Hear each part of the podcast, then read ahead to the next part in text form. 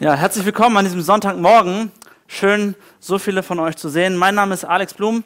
Ich bin einer der Pastoren, auch leitender Mitarbeiter hier in der MGE. Und ich darf heute mit der Predigtserie Besonders weitermachen. Eine Predigtserie über den ersten Petrusbrief. Ich muss sagen, bei mir in meinem Leben ist in letzter Zeit ziemlich viel sehr besonders. Ich bin seit fünf Wochen Papa und ich feiere das tierisch. Und wenn ich so an das Thema besonders denke, dann ist das so das Besonderste, was ich in meinem Leben bisher erlebt habe. Ich hätte nicht gedacht, dass das so anstrengend ist und, und gleichzeitig so schön ist. Ich habe nicht damit gerechnet, dass mich das so besonders herausfordert. Ich dachte, komm, schläfst nachts eh nicht so gut, dann wird das auch nicht so wild sein. Aber dass man dann immer gleich für eine Stunde wach ist, wenn der Kleine auch wach ist, habe ich nicht mit gerechnet. Und auf der gleichen Seite sagt Anna mir ständig, oh Alex, ich glaube, du bist richtig verliebt, oder? Kann das sein? Sondern sie sieht mein Gesicht und das ist so was Besonderes für mich. Heute geht es aber nicht um Babys, sondern um die Bibel, das, was ähm, Petrus einer Gruppe von Menschen schreibt. Matthias hat letzte Woche schon über das Thema gepredigt, besonderer Glaube in Zeiten der Prüfung. Wo wird dein Glaube geprüft? Und äh, wir haben so herausgestellt, dass da, wo Prüfungen sind, da wird der Glaube offenbart und da zieht es uns näher zu Gott. Der Glaube wird offenbart, ob er echt ist oder unecht ist und letztendlich soll uns das wieder Gott, zu Gott ziehen. Petrus hat an eine Gruppe von Leuten geschrieben, die in übelster Verfolgung waren, die in so einer starken Verfolgung waren, dass jeder wusste, sie können jeden Moment umgebracht werden. Sie haben sich gefürchtet vor Kaiser Nero im Jahre 60, 65 nach Christus und Nero hat es auf die Christen abgesehen. Wir wissen das, er hat die, ähm, man, man geht davon aus, dass er Rom angezündet hat und daraufhin die Christen beschuldigt hat und die Strafe oder die Konsequenz daraus war, dass die Christen im, im Kolosseum den Tieren zum Fraß vorgeworfen wurden, dass sie abgeschlachtet wurden, dass sie misshandelt wurden. Das war deren besondere Herausforderung, deren Situation. Und Petrus schreibt für Hoffnung. Er möchte Hoffnung in diesen Menschen wecken, denn er sagt, diese Welt, die ihr erlebt, das ist nicht euer Zuhause. Das ist nicht das, was euers ist. Es kommt etwas danach. Darum sagt Petrus, Gott ruft auf, besonders zu sein. In euren Umständen, in eurer Welt besonders zu sein. Und wenn du Jesus folgst, sei besonders in deinem Glauben, in dem, wie du bist. Und der Titel heute lautet Besondere Werte in einer kaputten Welt. Besondere Werte in einer kaputten Welt. Und ich möchte einmal die, äh, die äh, Verse zu dieser Predigt zu Anfang vorlesen. 1. Petrus 1 ab Vers 13. Richtet euch daher ganz auf Jesus Christus aus. Lebt so, dass ihr für sein Kommen bereit seid. Bleibt wachsam und besonnen und setzt eure Hoffnung völlig auf die Gnade, die euch erwiesen wird, wenn er in seiner Herrlichkeit erscheint. Richtet euch als gehorsame Kinder Gottes nicht mehr nach den eigensüchtigen Wünschen aus jener früheren Zeit, als ihr noch nichts von Christus wusstet. Dann Vers 15. Der, der euch berufen hat, ist heilig. Darum sollt auch ihr ein durch und durch geheiligtes Leben führen. Es das heißt ja in der Schrift, ihr sollt heilig sein, denn ich bin heilig. Und wenn ihr Gott im Gebet als Vater anruft, dann vergesst nicht, dass er auch der unbestechliche Richter ist, der jeden nach dem beurteilt, was er tut. Führt daher, solange ihr noch hier in der Fremde seid, ein Leben in Ehrfurcht vor ihm. Nochmal am Ende, dieses, das ist nicht euer Zuhause. Ihr seid Fremde hier, diese kaputte Welt, das, was ihr hier erlebt, das Leid, das ist, das ist nicht euer Zuhause, es geht woanders hin. Aber in diesem Abschnitt, den ich gerade vorgelesen habe, finden wir drei Punkte, das sind die drei Punkte der Predigt, nämlich Aussagen bzw. Ausreden, die wir manchmal haben, damit wir nicht besonders sein müssen. Ausreden, die wir so geben und sagen, ja, ist schön, aber für mich gilt das nicht. Und ihr dürft gerne auf euer Outline schauen. Ähm, und der erste Punkt, der lautet, die anderen machen das doch auch. Eine tolle Ausrede. Die anderen machen das doch auch. Ich meine, ich kenne das aus meiner Schulzeit. Oh, du machst das doch auch. Ja, du bist aber nicht jeder. Ich glaube, das ist einer der größten Hindernisse, die wir haben, wenn, wenn es um die Nachfolge Jesu geht, dass wir sagen, wir wollen dazugehören. Wir wollen uns anpassen. Wir wollen reinpassen in unser Umfeld, in unsere Kultur und wollen nicht besonders sein. Die anderen machen das doch auch. Wir sind nicht aufgerufen, reinzupassen sondern herauszustechen. Wir sind dazu aufgerufen, besonders zu sein, anders zu sein. Nicht uns der Welt anzupassen, sondern von Gott verändert werden. Ich lese nochmal Vers 14 vor. Richtet euch als gehorsame Kinder Gottes nicht mehr nach den eigensüchtigen Wünschen aus jener früheren Zeit, als ihr noch nichts von Christus wusstet. Warum ist es so erstrebenswert, normal zu sein, hineinzupassen, so zu sein wie alle anderen? Ich will dazugehören. Ist normal sein nicht heutzutage eigentlich total die Zerbrochenheit? Wenn ich mir normale Menschen an, anschaue, dann ist da Angst, dann ist da Furcht, da ist da, da ist Scheidung, da ist da Spannungen, da sind schlaflose Nächte, da sind Sorgen, das ist ein Kampf gegen Depressionen, das ist ein ständiges Übermüdetsein. Jesus sagt, ja, es gibt diesen normalen Weg. Das nennt sich der breite Weg. Und es gibt auch diesen schmalen Weg, zu dem ich euch aufrufe, auf dem wenige unterwegs sind. Gott ruft uns auf, anders zu sein, besonders zu sein. Ich habe, vielleicht haben das einige von euch mitbekommen, vor drei Monaten mittlerweile mein Portemonnaie verloren. Ich laufe seitdem mit meiner ähm, Checkkarte in meinem Portemonnaie, hin, äh, meinem Handy hinten rum und versuche überall mit Karte zu bezahlen. Ähm, ich habe das verloren bei Kaufland auf dem Parkplatz. Wir sind am Einkaufen und wir sind eingestiegen, alles war super und als wir zu Hause ausgestiegen sind, habe ich gemerkt, oh, da fehlt irgendwie was sofort Einkauf abgeladen, wieder hingefahren zu Kaufland, nix da. Ich habe es auch nicht auf dem Auto scheinbar liegen gelassen. Ähm, bei Kaufland hat es niemand abgegeben und es hat mich ein bisschen geärgert. Aber ich dachte so, naja gut, ist jetzt erst vor zehn Minuten verloren gegangen, wird schon irgendwie auftauchen, vielleicht liegt es doch unterm Auto, also unterm Sitz oder es wird schon jemand abgeben, es gibt ja noch nette Menschen und so. Und selbst wenn nicht, so in meiner frommen Art und Weise habe ich gesagt, hoffentlich hilft es demjenigen, der, der es gefunden hat. So schönes Portemonnaie, ein bisschen Geld drin, neuer Führerschein, keine Ahnung. Vielleicht, hoffentlich hilft es der Person. Und Woche um Woche verging. Ich habe fast dreimal am Tag im Briefkasten geguckt, ob es nicht doch jemand reingeschmissen hat, aber es ist nicht aufgetaucht. Und für mich war das, war das okay. Wenige Tage, eine knappe Woche, nachdem ich das Portemonnaie verloren hatte, hatte ich aber noch was verloren. Wir haben für unseren Sohn, Luis, wollten wir einen Kinderwagen kaufen und ich hatte schon mal Geld über ein paar Wochen und Monate angespart und immer wieder Geld in diesen Umschlag getan. Und dieser Umschlag war weg. Bin morgens irgendwann aufgewacht und wollte so meine Finanzen ein bisschen ordnen, Sachen wieder aufschreiben und durchgehen und auf einmal ist dieser Umschlag weg.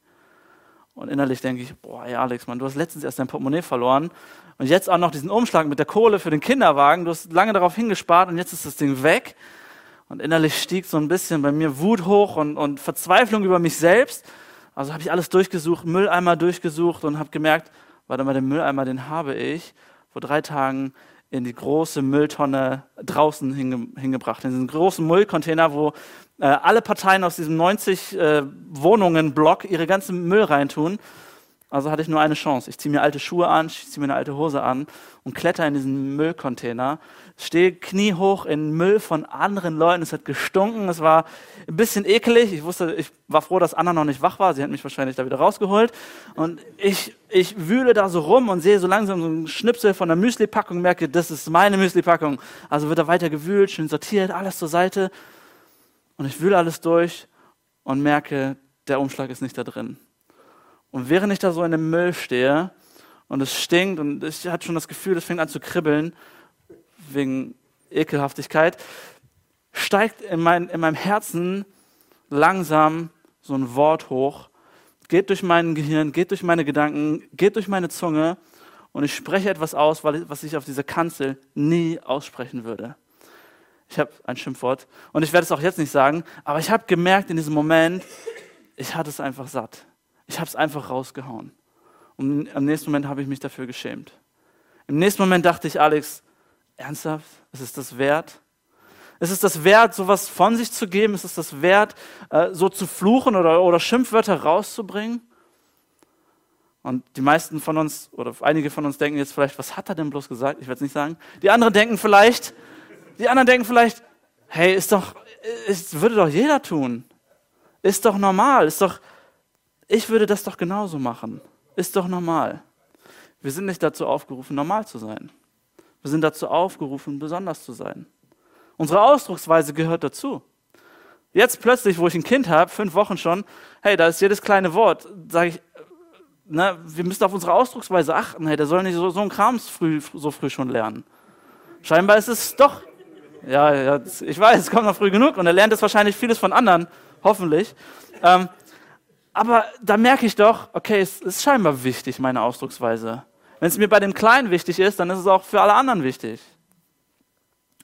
Deswegen sind die Worte von Petrus so wichtig. 1. Petrus 1, Vers 14. Richtet euch als gehorsame Kinder Gottes nicht mehr nach den eigensüchtigen Wünschen aus jener, jener früheren Zeit, als ihr noch nichts von Christus wusstet. Vers 15. Der, der euch berufen hat, ist heilig. Darum sollt auch ihr ein durch und durch geheiligtes Leben führen. Und Vers 16. Es heißt ja in der Schrift, ihr sollt heilig sein, denn ich bin heilig. Ist irgendwem von uns aufgefallen, dass hier nicht steht, ihr sollt glücklich sein, denn ich bin glücklich. Darum sollt auch ihr ein durch und durch glückliches Leben führen? Steht da nicht. Aber das ist Punkt 2 unserer Ausrede. Gott will, dass ich glücklich bin. Gott will doch, dass ich glücklich bin. Gott will doch, dass es mir gut geht. Gott will doch, dass ich, dass ich Spaß habe am Leben. Christen, viele Christen glauben, Gottes größter Auftrag und Zweck für mein Leben wäre, glücklich zu sein. Hauptsache, der Junge ist glücklich. Aber wir wissen auch, Glück beruht immer auf Ereignissen. Glücklich sein, dieses Gefühl, ach, ich bin glücklich, beruht immer auf Ereignissen. Aber Ereignisse bringen nicht immer Glück. Es gibt auch unglückliche Ereignisse. Aber es gibt eine tiefe innere Freude. Es gibt ein inneres Wissen, eine Gewissheit, eine tiefere innere Zufriedenheit, die auf der unüberwindbaren Beziehung zu Jesus besteht. Das ist ein Unterschied. Glücklich sein und innerlich zufrieden sein, Riesenunterschied. Ich glaube, Gottes Priorität für dich ist nicht glücklich zu sein, sondern heilig zu sein. Gottes Priorität für dich ist nicht glücklich zu sein, sondern heilig zu sein. Jemand, der sagt, Gott will, dass ich glücklich bin, hey, der wird all sein Handeln rechtfertigen. Alles, was er tut, wird er sagen, Gott will doch, dass ich glücklich bin. Dein Leben besteht nur noch aus Rechtfertigung schlechter Dinge, damit du sagst, naja, Gott will das ja, dass ich glücklich bin. Hey, wenn du in einer Ehe bist und du sagst, es passt nicht mehr alles, hey, Gott will doch, dass ich glücklich bin. Also kann ich meinen, meinen Partner auch verlassen. Materielle Dinge. Hey, ja, ich weiß, ich habe da ein bisschen geschummelt, gemogelt. Ich habe mich verschuldet, um das und das zu bekommen, aber Gott will doch, dass ich glücklich bin mit dieser neuen Couch. Partnerschaften. Hey, du bist, du bist in einer Partnerschaft und denkst so, hey, ich bin ein Mann, ich brauche auch mal, ich habe auch meine Bedürfnisse. Und du rechtfertigst Dinge, die nicht zu rechtfertigen sind. Wenn glücklich sein das Nonplusultra ist, dann sind Risiko, Unbequemlichkeiten, Verspätungen in deinem Leben, das können dann unmöglich Gottes Willen sein. Das ist dann ausgeklammert, weil glücklich sein ist doch das Nonplusultra. Aber wir müssen wissen, Gott existiert nicht, um uns zu dienen, sondern wir existieren, um ihm zu dienen. Wir sollen uns abgrenzen, heilig sein. Die Bedeutung aus, aus dem, die Ursprungsbedeutung von heilig sein bedeutet einfach anders sein, abgesondert sein, besonders sein, der Titel dieser Predigt. Ich habe mein Abitur gemacht, ähm, 11., 12., 13. Klasse. 2006 ähm, habe ich damit angefangen, 2009 abgeschlossen und ich war auf dem Fachgymnasium für Gesundheit und Soziales. Wenn man so ein bisschen überlegt, Gesundheit und Soziales, ist das nicht eher so ein Mädchending? Ja, besonders mit der Fachrichtung ähm, Gesundheit und Pflege. Ich wusste das vorher nicht. Ich dachte, hey, machst du Abi, machst du Abi. Aber dann bin ich in so einer Klasse mit 28 Mädels und zwei Jungs. Okay, und das als Teenager, als pubertierender Teenager. Und mir blieb nichts anderes übrig, als mich mit diesen 28 Mädels zu arrangieren oder in dieser Gruppe ein paar Mädels zu finden, mit denen ich mich gut verstehe. Ähm, und ich hatte ein Problem. Denn auch da musste ich mich absondern. Auch da musste ich mich absondern. Nicht etwa wegen meines Aussehens. Ich habe euch ein Bild mitgebracht und ich habe mich. Es ist schon mehr als zehn Jahre her, okay? Ich weiß nicht, was mich damals geritten hat. Also nicht nur wegen meines Aussehens musste ich mich absondern. Wir sahen damals alle so aus, okay? Sondern diese Mädels, ich weiß nicht, ob das einfach so war, ob das die Clique war, aber die hatten so ein Hobby, und zwar in dem Pausenhof an so einem Tisch zu stehen, in die Runde zu gucken und über jeden abzulästern, der da vorbeigelaufen ist. Das war so, keine Ahnung, das war gefühlt drei Jahre lang lästern über alles, was, was dir unter die Füße kommt. Sei es die Leute zu Hause oder die Lehrer oder die Mitschüler, Leute, die man gar nicht kannte, über jeden wurde gelästert. Und so stand ich drei Jahre lang stumm neben diesen paar Mädels und habe einfach nur mein Pausenbrot gegessen und gewartet, bis der Unterricht wieder anfängt, weil ich mich abgesondert habe. Weil ich gesagt habe, ich, ich mache da nicht mit. Ich habe da gar kein Interesse dran. Mir macht es keinen Spaß. Ich finde es gemein. Ich finde es nicht richtig. Ich kenne diese Leute gar nicht. Und sie haben gelästert und gelästert. Auch sie sind erwachsen geworden. Man fragt sich vielleicht, wie haben meine Eltern das hingekriegt, dass der Junge das so, dass, dass der nicht lästert? Wie haben, was haben meine Eltern gemacht? Irgendwelche Regeln aufgestellt? Bloß nicht lästern in der Schule? Nein. Lehre sie, Jesus zu folgen und den Mut zu haben, anders zu sein. Das ist das Motto. Lehre sie, Jesus zu folgen und den Mut zu haben, anders zu sein. Die Moral ist, wenn du dein Kind erziehen willst oder Kinder erziehen willst, die anders sein sollen, dann musst du irgendwo in deinem Leben auch anders sein. Dann musst du damit anfangen. Wenn du nicht anders sein willst, dann ist das deine Sache. Aber wie willst du dein Umfeld beeinflussen, wenn du selbst gar nicht weißt, was die Werte von Christus sind? Wenn du selbst gar nicht so lebst, wie du es vielleicht positiv beeinflussen willst? Gott fordert uns auf, heilig zu sein. Ich habe Vers 14 nochmal in einer anderen Übersetzung rausgesucht. Und zwar heißt es dort, gehorcht Gott, weil ihr seine Kinder seid. Fallt nicht in eure alten, schlechten Gewohnheiten zurück. Das ist Ausrede Nummer drei. Ich bin da so reingerutscht. Das ist mir so passiert. Ich bin da so in diese Schwierigkeiten hineingeschlittert. Hey, keiner von uns sagt jemals, oh, ich bin da so in die Heiligkeit hineingerutscht. Ich bin auf einmal da reingerutscht, dass ich ein guter Mensch bin, dass es mir so passiert. Nein, wir rutschen immer so in die schlechten Sachen rein. Fallt nicht in eure alten schlechten Gewohnheiten zurück. Und wir haben lauter solche Dinge. Ich habe ähm, mein, mein allererstes Handy habe ich über so einen Vertrag ähm, mir geholt. Man hat keine Ahnung irgendwas unterschrieben und ein bisschen Geld auch noch gekriegt. Ich, man hat wirklich Geld gekriegt und ein Handy gekriegt. Am Ende hat es mich fast gar nichts gekostet und ich hatte ein super cooles Handy. Ähm, und das, das war richtig cool und wir haben uns darüber gefreut. Meine, mein Bruder hat diesen Vertrag abgeschlossen und meine Mutter und ich habe es ein paar Freunden empfohlen und so weiter. Und nach ein paar Monaten flattern uns doch die Rechnungen rein. Und ich denke so, hä, wie? Das ist doch, da ist doch alles, war doch alles offensichtlich. Warum muss ich denn jetzt auf einmal 25 Euro im Monat zahlen? Verstehe ich nicht. So und so innerlich dieses, Mama, ich glaube, ich bin da in irgendwas reingerutscht. Blödsinn. Nur weil du den Vertrag nicht richtig lesen kannst und das Kleingedruckte nicht verstehst und etwas unterschrieben hast, was du nicht begriffen hast, bist du längst nicht reingerutscht. Sondern du hast es einfach vercheckt. Der Teufel, in die Beziehung mit einem Teufel oder, oder, oder, oder das Verhältnis zu, zu dem, zum Feind, rutschen wir auch nicht einfach so rein. Das ist, passiert nicht einfach so. Oh. Sondern der Teufel ist hinterlistig, ist hinterhältig. Er ist der Fürst der Dunkelheit, der Vater der Lüge. Er macht das schon geplant. Er kommt nicht und sagt, willst du ein Teufelsanbeter sein? Nein, der kommt hinten rum. Das, wie er angefangen hat, die Leute in das Licht zu führen, ist mit dem Satz, sollte Gott wirklich gesagt haben? Eine trügerische Frage. Sollte Gott wirklich gesagt haben, und dann setz ein, was du willst. Sollte Gott wirklich gesagt haben, dass du bis zur Ehe warten musst? Sollte Gott wirklich gesagt haben, dass Kirche am Sonntag wichtig ist? Sollte Gott wirklich gesagt haben, dass Lästern nicht okay ist? Macht doch jeder. Sollte Gott wirklich gesagt haben, dass diese Sendung oder dieser Film nicht gut für dich ist? Sollte Gott wirklich gesagt haben, dass die Musik mit den frauenverachtenden Texten schlecht für dich ist? Aber Alex, ich mache das nicht. Ich habe damit nichts zu tun. Ich bin besser als andere. Und wieder dieser Satz, hey, andere sind nicht der Maßstab. Maßstab. Viele andere sind nicht der Standard, den wir leben sollen, sondern Gott ruft uns Jesus-Nachfolgern heraus und sagt, hey, ihr seid dazu berufen, besonders zu sein.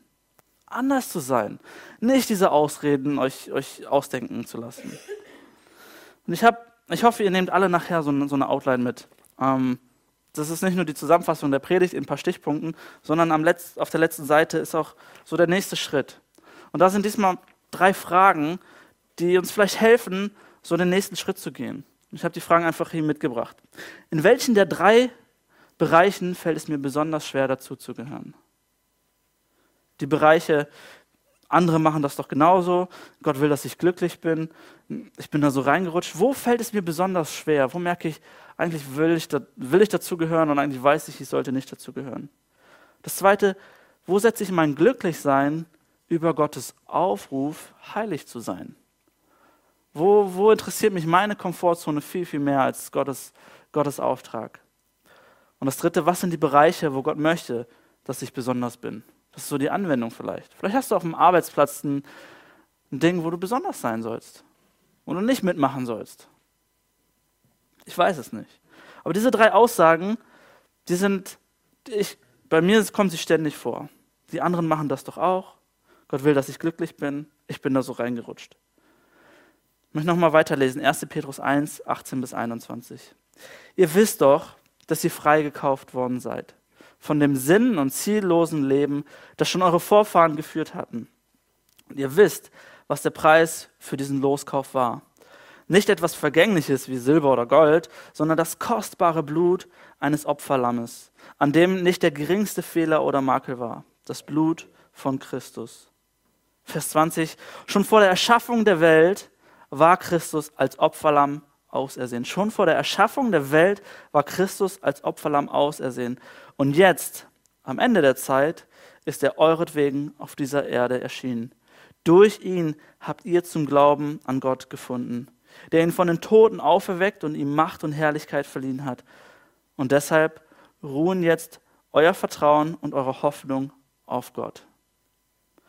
Ich glaube, hier gibt es eins, was wir verstehen müssen, nämlich heilig zu leben ist nicht der Weg, um zu Gott zu kommen. Wir können, wir können gar nicht heilig und gut genug leben, um zu diesem Gott zu kommen, um eine Beziehung zu diesem Jesus aufzubauen. Heilig zu leben ist nicht der Weg, um Christus zu kennen, sondern andersrum wird ein Schuh draus. Christus zu kennen ist der Weg, um heilig zu leben. Jesus zu kennen schafft eine, eine Veränderung bei dir, eine, eine Veränderung in deinem Inneren, nicht nur in deinem Äußeren. Jesus zu kennen verursacht in dir, dass du sagst, ich, ich, ich will das gar nicht mehr, ich muss gar nicht mehr mitmachen, ich muss gar nicht so sein wie die anderen. Hey, ich bin geliebt, ich bin wertgeschätzt, da ist, da ist jemand für mich gestorben, hat alles für mich aufgegeben, ich habe es gar nicht nötig, mich unter meinem Wert da zu verkaufen. Ich will anders sein, ich will besonders sein. Andere lachen, andere kritisieren mich, mir doch egal. Ich habe vor zwei Tagen mit jemandem gesprochen, einem erfolgreichen Unternehmer, der so seinen eigenen Betrieb aufgebaut hat.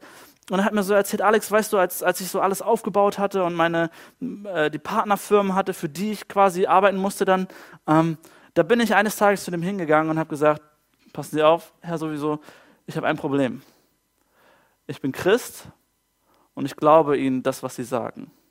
Wenn ich mit Ihnen rede, dann vertraue ich Ihnen. Das ist mein Problem. Weil ich Christ bin, erwarte ich von Ihnen aber auch, dass Sie dann ehrlich zu mir sind. Ich erwarte, dass das, was sie zu mir sagen, auch stimmt. Und der, der, der Mann sagt so, hey Alex, der Typ hat einfach nur gelächelt und ist aus dem Büro gegangen. Das war kein, ach das ist ja lieb, sondern blöd Mann, so, so ein Lächeln. Und er hat damit seinen, seinen, seinen Job riskiert oder seine Einnahmen für seinen Betrieb riskiert. Der hätte ihn komplett ausnutzen können, der, der ähm, Partner. Aber er sagte, von dem Tag an hat er die besten Aufträge bekommen, die besten Jobs bekommen. Er hatte nie Probleme, nie Streit, nie Stress. Es haben andere Leute für ihn die Aufgaben erledigt, weil er besonders war, weil er gesagt hat, was Sache ist. Weil er gesagt hat, ich, ich, ich muss nicht hier mitziehen und rummauscheln und mir die Sachen erschleichen, sondern ich bin geradeaus, ich bin ehrlich. Ich glaube, es ist ein Unterschied, ob wir für andere leben oder nur für einen Zuschauer leben, für Gott. Ob wir leben, dass man uns anerkennt und sieht, oder ob wir sagen, hey, wir leben für Gott. Weil wir Jesus kennengelernt haben, weil wir wissen, was er für uns getan hat, weil wir stolz darauf sind, zu ihm zu gehören. Und davon, wo das Herz voll ist, geht unser Mund über. Wie dieser, dieser Freund, der, der gesagt hat, hey, ich, ich, das war in meinem Herzen, diese Ehrlichkeit, Wahrheit siegt. Ich musste das einfach sagen. Und es ist kein Versuchen, heilig zu sein, sondern es ist eine Veränderung, die der Heilige Geist in uns getan hat. Dass die, die Frucht des Heiligen Geistes, die nach außen hin sichtbar wird, wird aber nur nach außen hin sichtbar, wenn innerlich die Wurzeln, nämlich die Beziehung zu Jesus Christus, tief ist, wenn sie fest ist. Wenn wir sie vielleicht durch, durch Beten, durch Bibellesen, durch Gemeinschaft, durch Kleingruppen, wenn wir diese Wurzeln festigen in uns, dann kann das auch nach außen hin sichtbar werden. Und mein Wunsch ist für uns heute so, dass Gott uns vielleicht jedem einen Bereich zeigt, wo, wo er sich Veränderungen will, wünscht wo wir Ausreden mal ablegen, wo wir besonders sein wollen, weil, weil wir innerlich eine Beziehung zu Jesus haben. Wenn du mich fragst, Alex, was hat, was, was hat dich in, im letzten Jahr besonders geprägt? Oder wie ist deine Beziehung zu Jesus? In welchem Punkt was, ist sie besonders geprägt? Dann ist es das, dass ich über das letzte Jahr hinweg gelernt habe, dass alle Veränderungen innen anfangen. Wenn der Heilige Geist in mir nicht wirkt, hey, dann kann ich, kann ich fromm tun, dann kann ich meine Bibel lesen, dann kann ich beten und so weiter. Dann kann ich freundlich sein, dann kann ich auch nicht mitlästern, Hey, aber wenn der Heilige Geist das nicht tut, dann ist es nur oberflächlich und dann ebbt das auch ziemlich schnell wieder ab. Da, wo, wo, wo der Heilige Geist in mir etwas verändert, hey, da wird es nachhaltig. Da, da sinkt es tief. Da, da beginnt es Wurzeln zu, zu schlagen. Heilig zu leben ist nicht der Weg, um Christus zu kennen, sondern Christus zu kennen ist der Weg, um heilig zu leben. Ich möchte mit uns beten.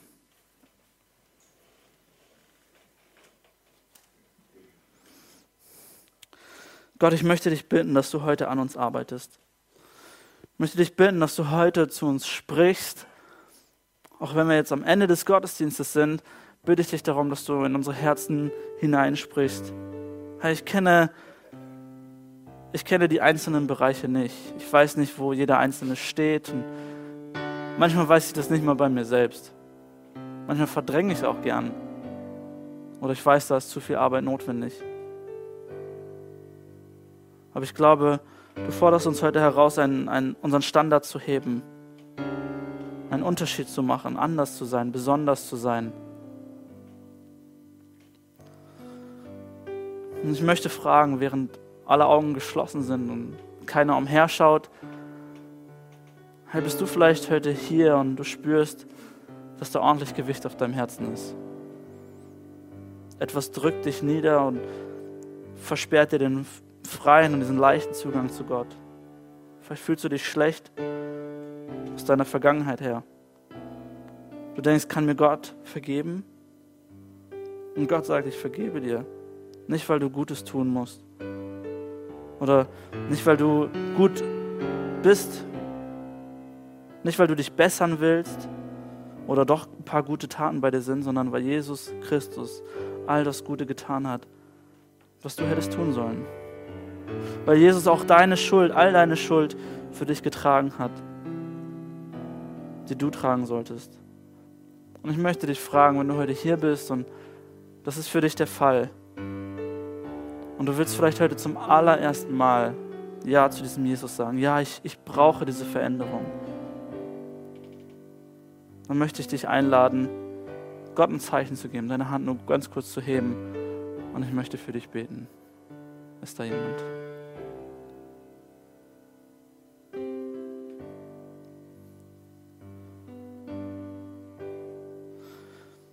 Für alle anderen, die Jesus vielleicht schon nachfolgen, die schon diese Beziehung zu Gott haben, hat Gott dir vielleicht etwas gezeigt, wo er an dir arbeiten will. In welchen Bereichen er will, dass du besonders bist, anders bist, vielleicht einen Unterschied machst, dich absonderst. Und dann möchte ich dich einladen, halte gerade jetzt so dein, deine Bereiche hin. Sag ihm, Gott, ich wünsche mir Veränderung dort. Und ich kann das aus eigener Kraft nicht. Ich lade dich ein, halte ihm das hin und ich möchte einfach für dich beten. Gott, ich danke dir für dein Reden. Je näher wir dir kommen, je mehr wir dich erkennen, desto mehr merken wir unsere Unzulänglichkeit, unsere Schuld. Und wir können das nicht alleine tun. Wir sind nicht stark genug, uns zu ändern und besonders zu sein. Danke, Heiliger Geist, dass du das in uns bewirken willst. Erneuere unser Innerstes, sodass sich auch unser Verhalten ändert. Hilf uns, dich über alles andere zu setzen. Brich unsere Ketten, unsere Süchte, unsere gefährlichen Gedankengebäude. Hilf uns, abgesondert zu sein.